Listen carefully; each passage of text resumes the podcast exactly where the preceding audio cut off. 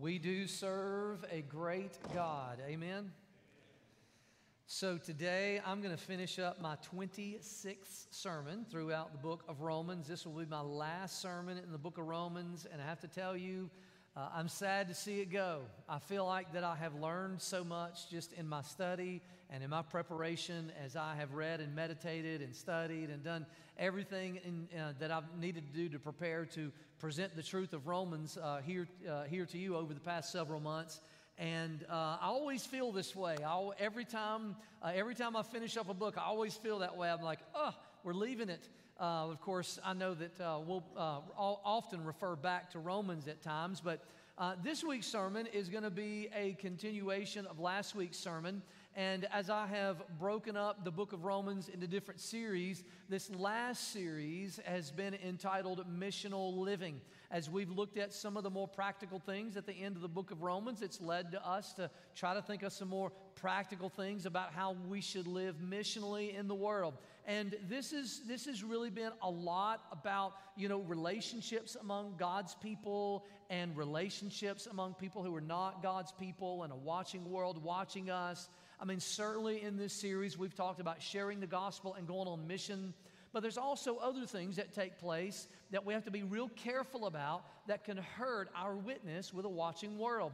And so I started talking about this last week in Romans chapter 14, uh, where we talked about there are some things that are worth fighting over, and there's some things that are not worth fighting over. There are primary, there are secondary, and then there are tertiary types of things.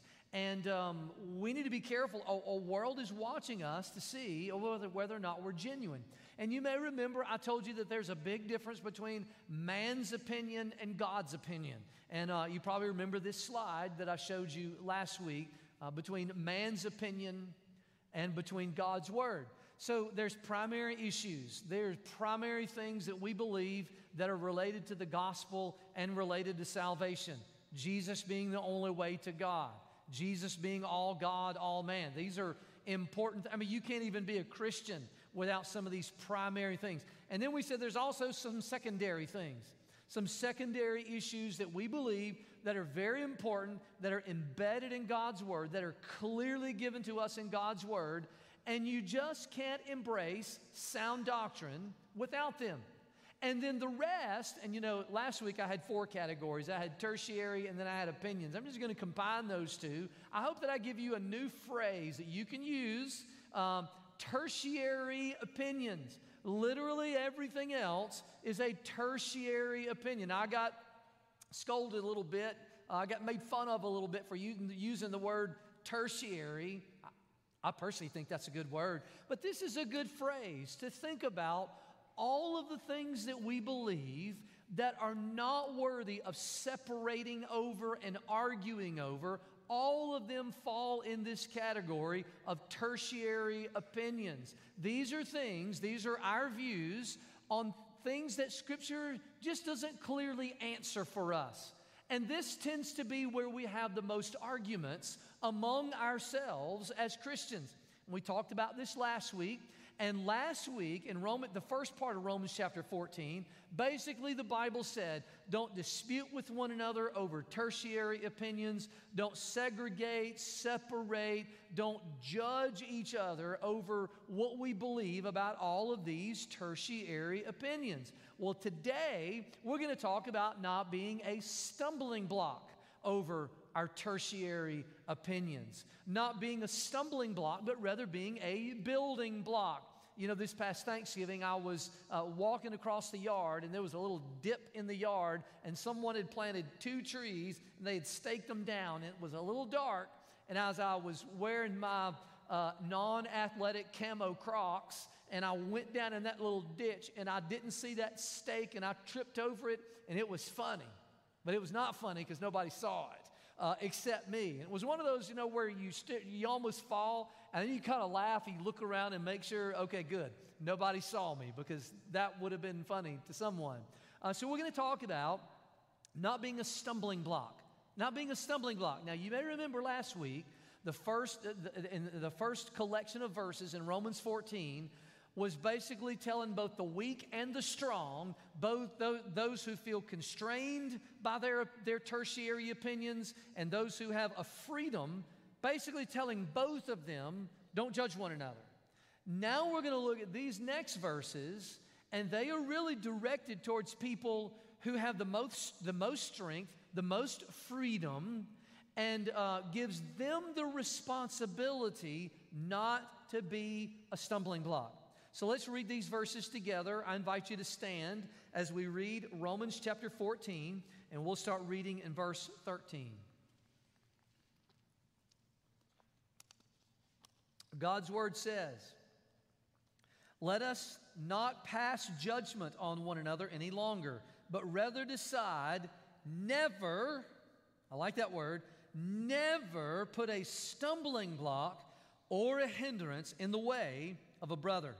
I know and am persuaded in the Lord Jesus that nothing is unclean in itself, but it is unclean for anyone who thinks it unclean. For if your brother is grieved by what you eat, you are no longer walking in love. But what you, by what you eat, do not destroy the one for whom Christ died.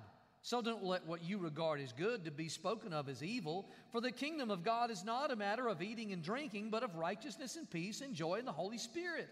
Whoever thus serves Christ is acceptable to God and approved by men. So then let us pursue what makes for peace and mutual upbuilding. Do not, for the sake of food, destroy the work of God. Everything is indeed clean but it's wrong for anyone to make another stumble by what he eats. It is not good, excuse me, it is good not to eat meat or drink wine or do anything that causes your brother to stumble. The faith that you have, just keep it between yourself and God. Blessed is the one who has no reason to pass judgment on himself or what he approves. But whoever doubts is condemned if he eats because the eating is not from faith, for whatever does not proceed from faith is sin. Father, today as we look at these verses and maybe we don't under, quite understand what all this eating and drinking conversation is about, but Lord, I pray that you would help us to understand clearly what your word says today about not allowing us in our tertiary opinions and in our freedoms that are related to those to not cause anyone to stumble. Teach us from your word today, and we offer this prayer in Jesus' name. Amen. Thank you. You can be seated. So, about 20 years ago, I finally was able to do something that I always wanted to do my whole life. Uh, I was about 27 years old, and I went on a tandem skydive. Uh, anybody ever been on a tandem skydive? Basically, what they do is you are strapped to someone who is a professional skydiver, and you jump out of the plane and you get a skydiving experience without having to worry about pulling the chute, watching the elevation, you know, all that type of stuff. And so I found a friend of mine who said that he would do it with me, and neither one of us had done it before. But there was a guy in my church, his name was Chuck, and he used to be a base jumper. Now I'm really interested. How many of you have ever base jumped? Has anybody in here, I doubt anybody in here has ever base jumped. Base, while a tandem skydive is very safe, a uh, base jumping is one of the most dangerous activities that you could possibly do. Base jumping is whenever you have a parachute, but you're jumping off of a uh, jumping off of like a side of a mountain, or you're jumping off a building or something like that. And the thrill of base jumping is that you can see the ground coming at you really, really fast. And so, what base jumpers try to do is they choose objects that are lower and lower so they can get more and more of a thrill. So, anyway, I talked to my friend named Chuck and I was asking him, hey, where would I go for a tandem skydive? And he told me where to go. It's a place where he used to go a lot. And I said, hey, why don't you come with me? And he said, Scott, I can't do that anymore. He said, You know, I hurt myself. I almost died doing a base jump. I have a family now, I have a, have a wife, and I can't do that. And it, for me, it's wrong for me to do that. I have to, I had to, had to walk away from that lifestyle. It's a whole lifestyle of adrenaline and all this. And he said, I, I had to, I was like, oh, come on, Chuck.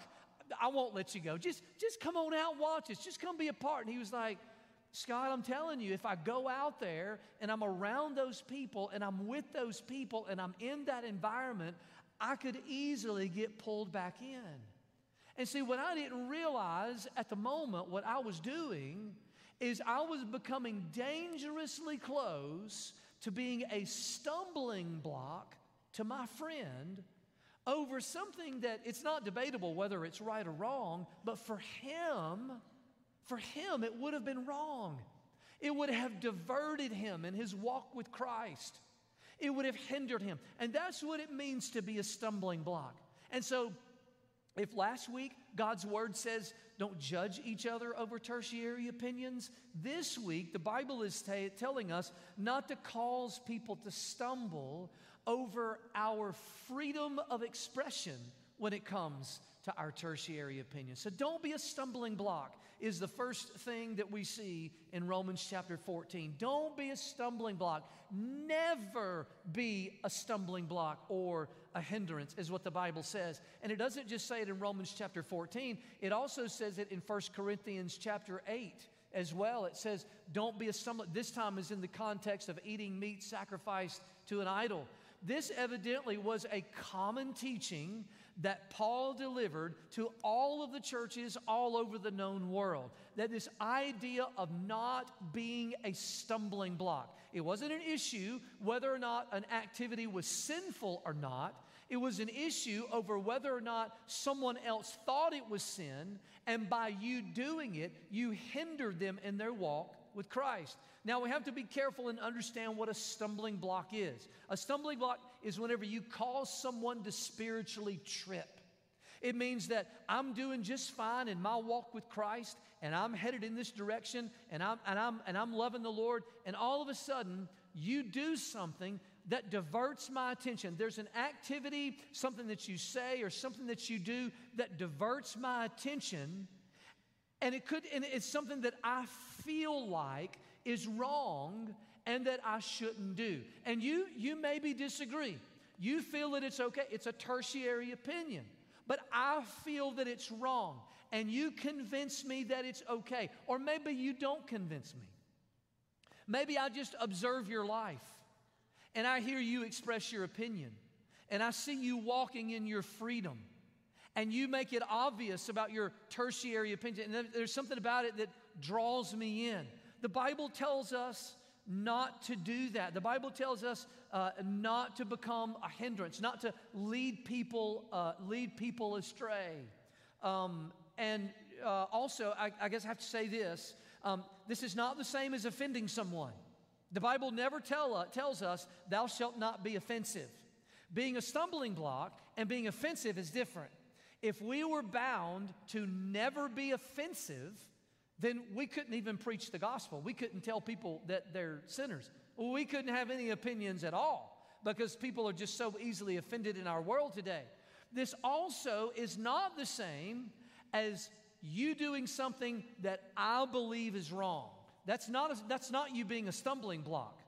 Um, if I'm offended by it and I think it's wrong, those, those, are, those are completely different than me saying, okay, I think I'm going to do it myself, and when I do, it becomes a stumbling block.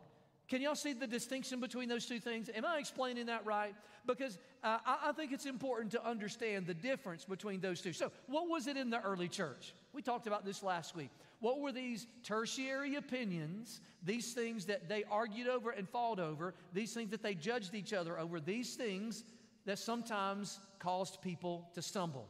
We find them in, uh, um, in uh, Romans chapter 14, verse 15, verse 20, verse 21, and verse 23. They're mentioned. They have to do with food and drink and religious holidays.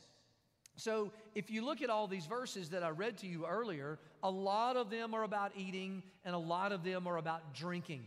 Now, this is, this is the, the, the same, uh, the, the same context of what we looked at last week But last week, it talked a lot about the ritual holidays and things like that, and just a little bit about eating and drinking. And so, if you take the whole chapter, so the verses that I preached last week, and the verses that we're looking at this week, if you take the whole chapter, then it's both food, and drink, and religious holidays together. And here was the main question. And again, I, I, I talked about this last week. I encourage you, if you weren't here last week, to go online or go on Facebook and, uh, and to watch that message. But the questions that faced him was should Christians, here, here's, here's where they got into their tertiary opinionizing and arguing. Should Christians follow the law from the Old Testament? Are they bound to the diet of the Old Testament? Are they bound to the ritual law of the Old Testament? Should, should they, for example, observe the Passover? But then it got even bigger than that.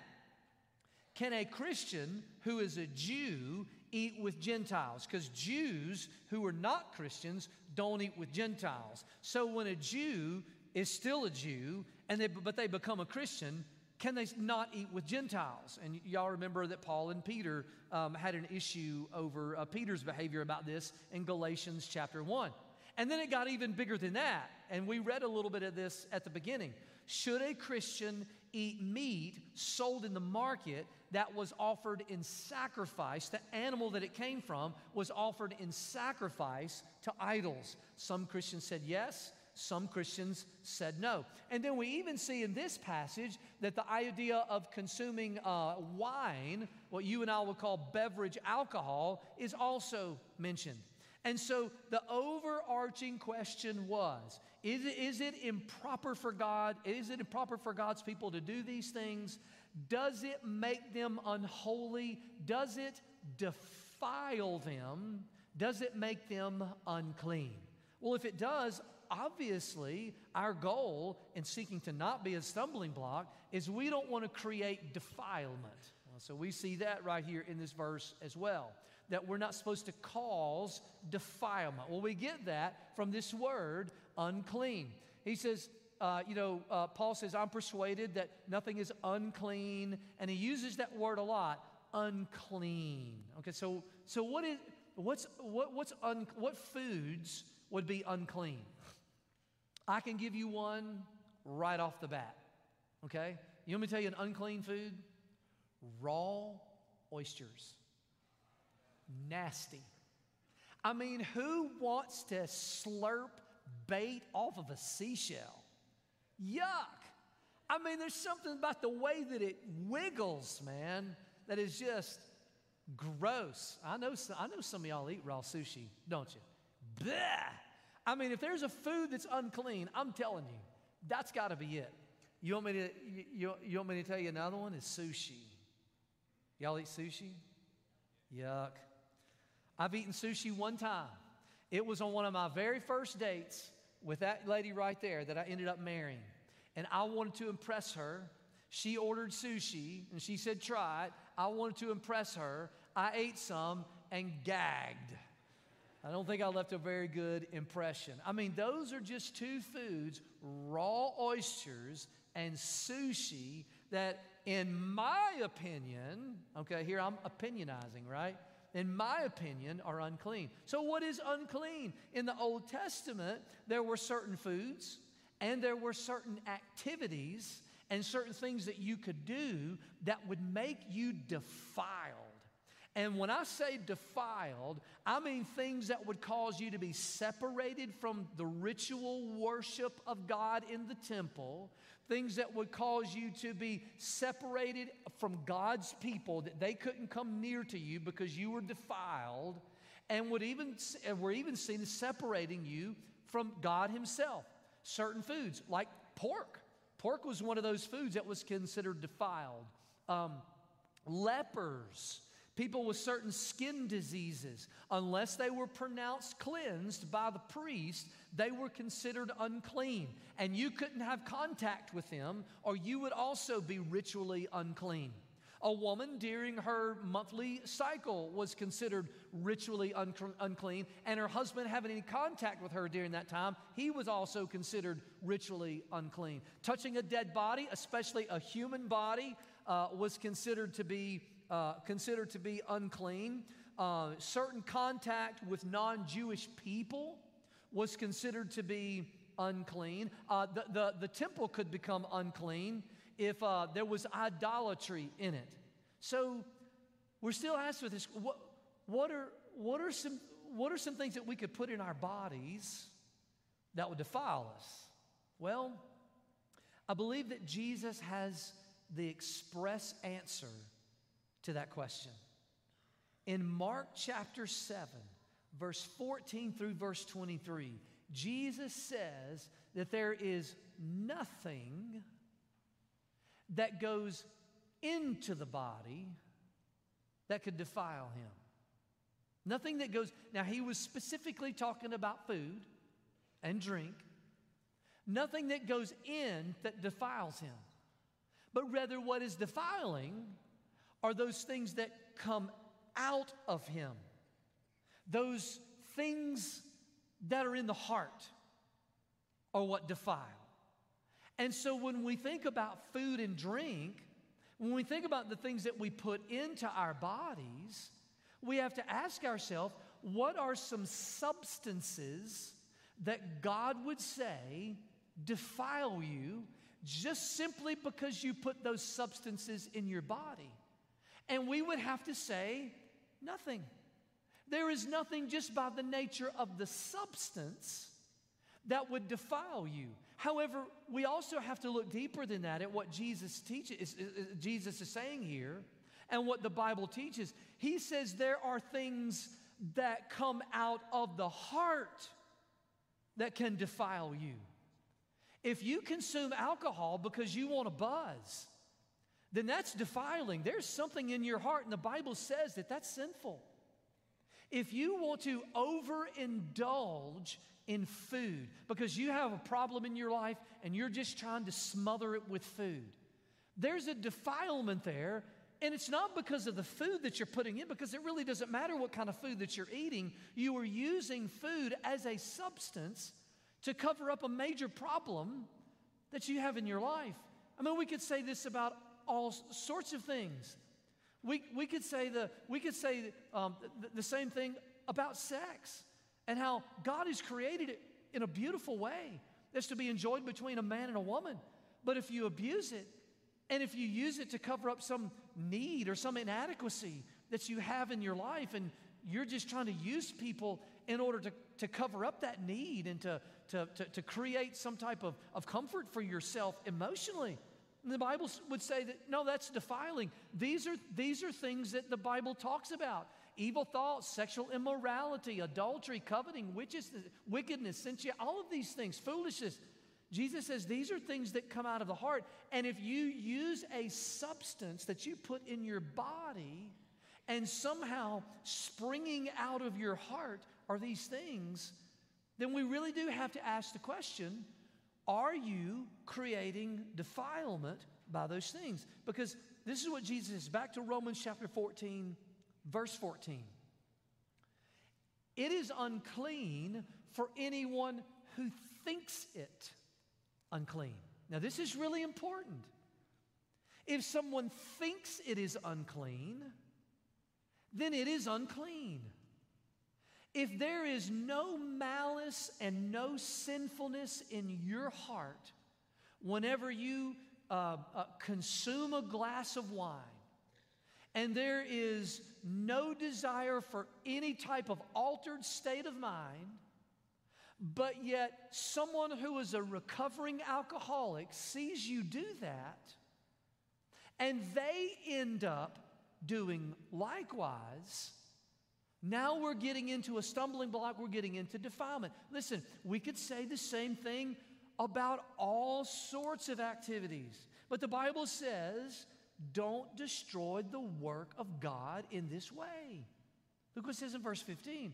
If your brother is grieved by what you eat, or really what you drink, or anything, then you're no longer walking in love by what you eat, do not destroy the one for whom Christ died. You see that? Do not, for the sake of food, destroy the work of God. And it says that it's wrong for anyone to make another stumble. The Bible says that that is sinful. If there is something that you do that you feel like you have the freedom to practice, whether it be an activity or whatever it might be, and in so doing, you cause someone else to do something that they believe is wrong and defiles them, the Bible says that it's wrong for us, for us to do those things. Now, I know, I know what you're thinking. Well, that's not my problem that they're not as strong as me and that they don't know as much as me. Yes, it is your, it, it absolutely is your problem. The Bible says, and I don't have this for the screen, in Romans chapter 15, it says, We who are strong have an obligation to bear with the failings of the weak and not to please ourselves. This is, I, think this is, this, is, this is really important. I mean, we could talk about all types of things, all types of substances that we put in our body. We could talk about, talk about, uh, talk about tobacco, you know, in its various forms. And, and I mean, don't get me into the debate about hemp and how that has become legalized and you know so now what is that this is that on the same par? And we could even go further than this. People would say well it's, it's wrong to gamble. And then oh it's just a one dollar lottery ticket. Well what if it causes someone to stumble? Certain types of media certain types of recreational activities. Like my friend who was a base jumper. And, and i almost enticed him to come back in and join me.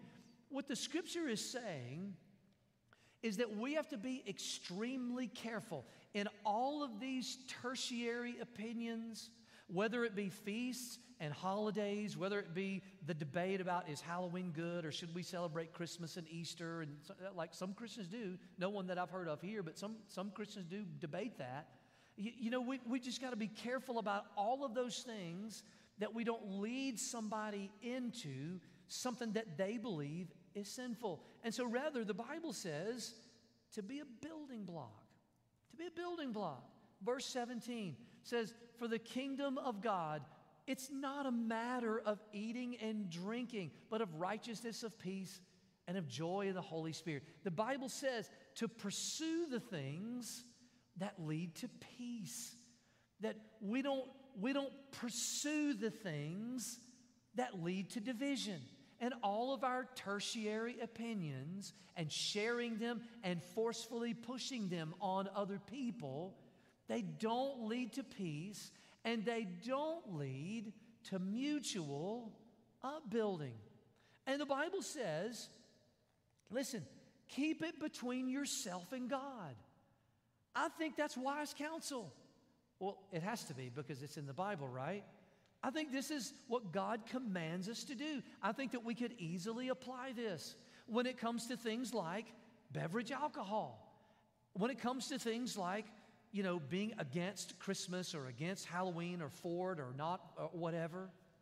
I believe that this is extremely wise counsel when it comes to things like us having an opinions about how the vaccine is the mark of the beast or not getting the vaccine is not loving your neighbor and we could say the same thing about wearing a mask or not.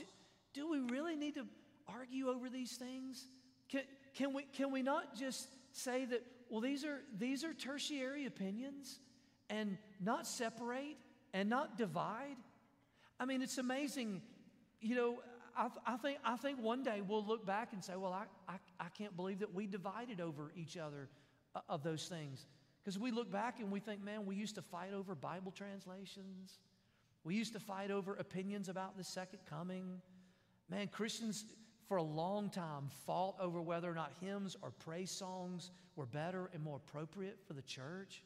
And do you know that the fact, listen, the fact that we fight over all of these things is a potential stumbling block for people. It is a stumbling block for people for us to even argue over these things. Now, I know what some of you are thinking. Some of you are on the extreme edge of some of these issues, and you can't believe that I'm not as forcefully on one side or the other as you are. Guess what? I, I, I have just as forceful opinions about all of these things.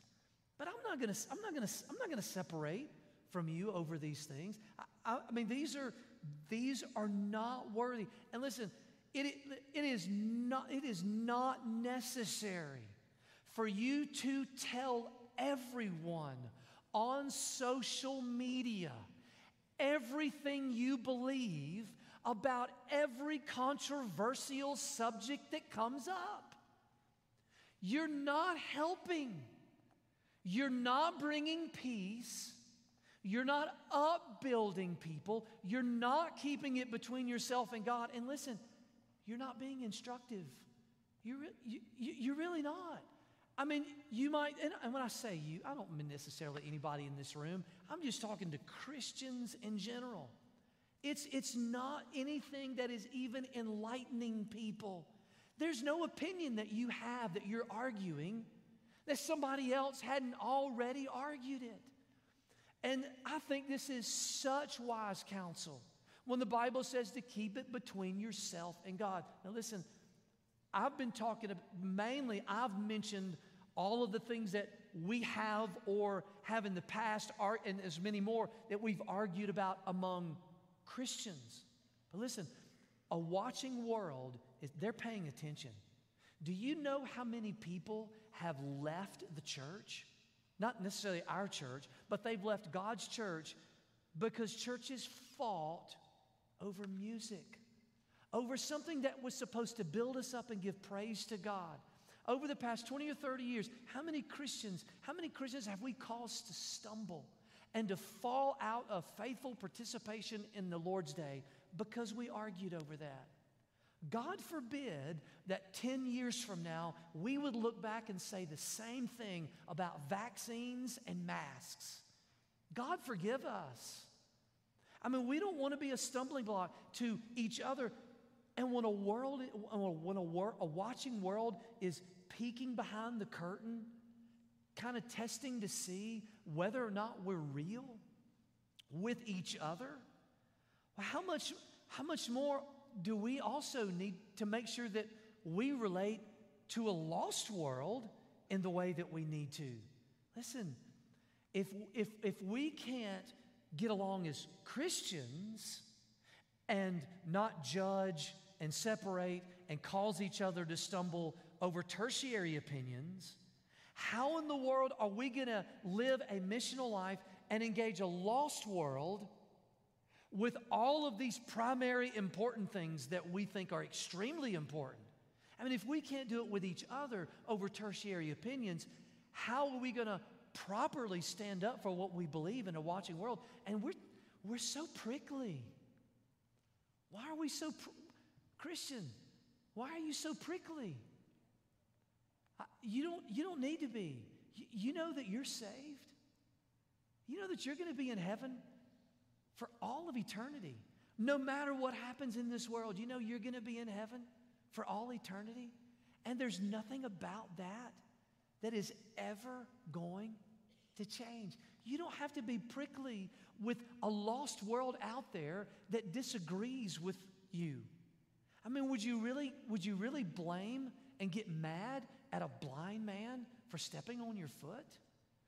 The people out in this world, they don't know Jesus. Of course, they have views about abortion and marriage and all of those different things that are different than us. Of, of, course, they, of course, they believe different than us. I don't know that Jesus would react harshly with people over, over all of these things. And they're watching us and if we can't witness to them, if we can't share the gospel with them because we're too busy arguing with them and fighting with them and opposing them and seeing them as the enemy, how are we going to convert the enemy by being obstinate towards the enemy? We've got to, we, we have to learn some, listen, look, if you want to if, if you, if you want to get together with your family and close friends and go in your house and shut the door and clear a spot and pitch a fit, go ahead. I mean, I understand. Throw lamps over, just give way to your outrage over how bad the world is. All right, here's a pro tip. I mean, just look in Revelation, it's not going to get any better. This world is broken, y'all. It's broken. It's not going to get fixed until Jesus comes back and fixes it. And we are so good at messing things up, aren't we? Adam and Eve, our first parents, they messed it all up in the garden, didn't they? I mean, how dare they? We would have done the same thing. They messed it up. They had a perfect world and they messed it up. Do you know the best government that has ever been established ever on the face of the planet is recorded in the Old Testament. The ancient Hebrews, they had God as their king, they had a land, they had his laws, they had an opportunity to do it perfect. They messed it up. They totally messed it up. We're messing it up right here in the United States, too, aren't we? We're good at messing it up. We're good at messing things up. It's not going to get fixed till King Jesus comes back. Our goal is we want to see people, we want to see people saved. Lord, give us a humility. Lord, give us a humility as we interact with a lost world, and as we talk to people, and may we fight for the kingdom like Jesus did in service and humility and in love. If we're going to be a stumbling block, let's be a stumbling block like Jesus was. The Bible says that he is a rock of offense and that people stumble over him. The Jews stumbled over him because they didn't believe in him. If we're going to put a stumbling block in anybody's way, let it be Jesus. Let Jesus be the only stumbling block that people have a potential to have whenever they encounter us. I want to end with Mark chapter 7, verse 21 through verse 23. Jesus said, From within, from without of the heart of man come evil thoughts. From out. See, that, that's where defilement comes from. The defilement doesn't, doesn't come from outside anywhere, some, something out here that comes at me, that comes towards me, that comes around me, or that, uh, or that I, cons- I consume. Defilement is something that's inside of me. Evil thoughts, sexual immorality, theft, murder, adultery, coveting, wickedness, deceit, all of these things. Listen, don't put anything in your mouth. Don't put anything in your eyes. Don't put anything in your ears that contributes to the wickedness that's in your heart and then turn around and say, Well, the Bible doesn't say that it's wrong for me to do this. The Bible doesn't say that it's wrong for me to consume this or to look at this or to listen to this. Don't do that. I mean, we, we've got to see sin for, for what it is. Let's not use what is good for what is evil because it, it hurts us and it causes people to stumble. These are the things. I don't, I don't know if you have any of this darkness and any of this blackness that's deep inside of your heart. I know I do. I know that we all do. And here's, here's, here's, another, here's another pro tip for you. You know, you can't change your heart. You absolutely cannot change your heart. I can go on a diet, I can change my appearance, I can shave my head or grow my hair out long. I can do a lot of things. I can switch jobs, I can move houses, I can do a lot of things to make my life look different. But do you know when it comes to changing myself on the inside, I'm absolutely and completely powerless to change any of that darkness that exists on the inside of me. Powerless. Only Jesus can change those things. Only Jesus can change a heart. And you have to ask Him. You have to, you have to want it. Let's pray. Let's bow our heads. Let's close our eyes. Let's pray. And I want you to ask Jesus how you need a heart change today. Is there something going on in your life? Maybe among this list that we just read, something that's going on in your life that you would say, oh, that's in my heart, and I need to change it. That's in my heart. I need to get it out. Would you just pray, for, pray about that today? Would you just offer that prayer before the Lord today?